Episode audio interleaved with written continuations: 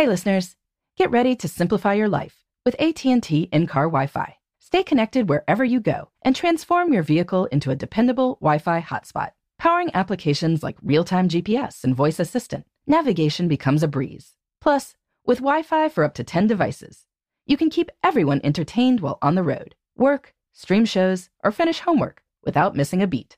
Discover the convenience for yourself and see if you're eligible for a free trial at att.com slash in-car Wi-Fi. Always pay careful attention to the road and don't drive distracted.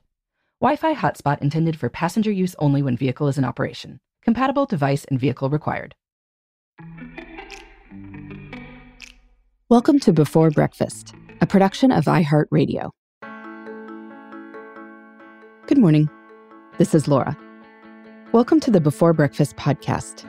Today's tip is to get ready for bed a while before you actually intend to go to sleep. This makes it much easier to get into bed on time. It's a truism of time management that everything takes longer than you think it will. This is doubly true with things that occur when you're tired, such as getting ready for bed. And sadly, the more tired you are, the easier it is to delay what will actually solve the problem, namely, going to sleep. This problem became clear to me a few years ago when my husband was traveling a lot and my then toddler aged fourth child was popping up at 5 a.m. every morning. I made sure that my eldest child was in bed with the lights out around 9:45 p.m. Now theoretically, this meant that I could be in bed at 10 p.m. And in general, I do fine with 7 hours of sleep. But night after night, I would find it almost impossible to be asleep before 10:30.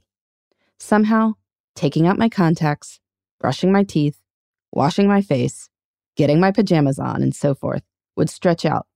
Probably because I'd look at my phone while setting my alarm, or look at the mess in my bedroom and start picking it up. It's hard to do anything in a focused and efficient manner when you're tired, and this includes getting ready for bed.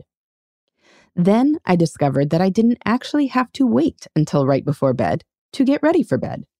I could change into my pajamas and switch my contacts for my glasses earlier in the evening. Since I was completely ready to sleep, I could walk into my bedroom at 9:45 p.m. and read for 10 minutes without feeling like I was battling the clock. The lights could go off by 10 p.m., and my morning self would wake up thanking my past self's ingenuity. All would be good. Well, except for the screaming toddler part. Now that I've got a newborn again, I've been reminded of the wisdom of this habit. When the baby falls asleep, it's good for me to go to sleep too. If I'm all ready for bed, this is a much quicker process. Now, maybe you don't have young kids, but anyone can fall into the trap of delaying bed because getting ready for bed sounds like a lot of effort. Turning off the TV and going upstairs takes energy. Hitting next in the Netflix queue does not. So if you feel like you have zero energy, which many of us do at night, guess which is more likely to happen. Now, I'm not saying that if you're all ready for bed, that watching another show won't still be tempting. But if all you have to do is slide under the covers, well, that lowers the energy requirement significantly.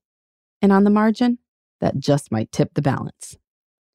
So tonight, choose some time when you're not completely exhausted to get ready for bed. Then, when the exhaustion does hit, you can go to sleep close to immediately. And with any luck, you'll wake up bright and chipper and ready to do great things before breakfast. In the meantime, this is Laura. Thanks for listening, and here's to making the most of our time.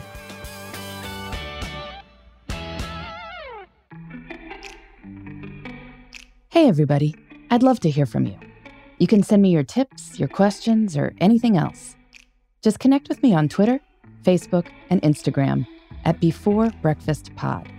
That's B E, the number four, then breakfast, P O D. You can also shoot me an email at Before Breakfast Podcast at iHeartMedia.com. That Before Breakfast is spelled out with all the letters. Thanks so much. I look forward to staying in touch.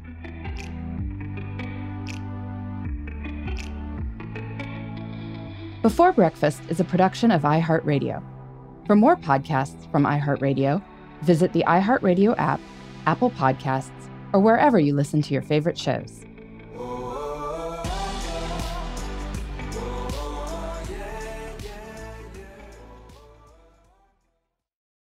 Hey, listeners, I know you love mornings. And with nearly 300 beaches in Puerto Rico, each one is a reason to wake up early and catch a picture perfect sunrise.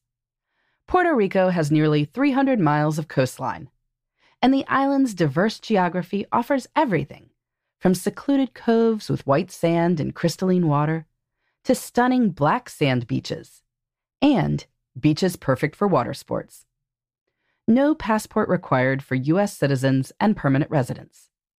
Learn more and plan your trip at discoverpuertorico.com.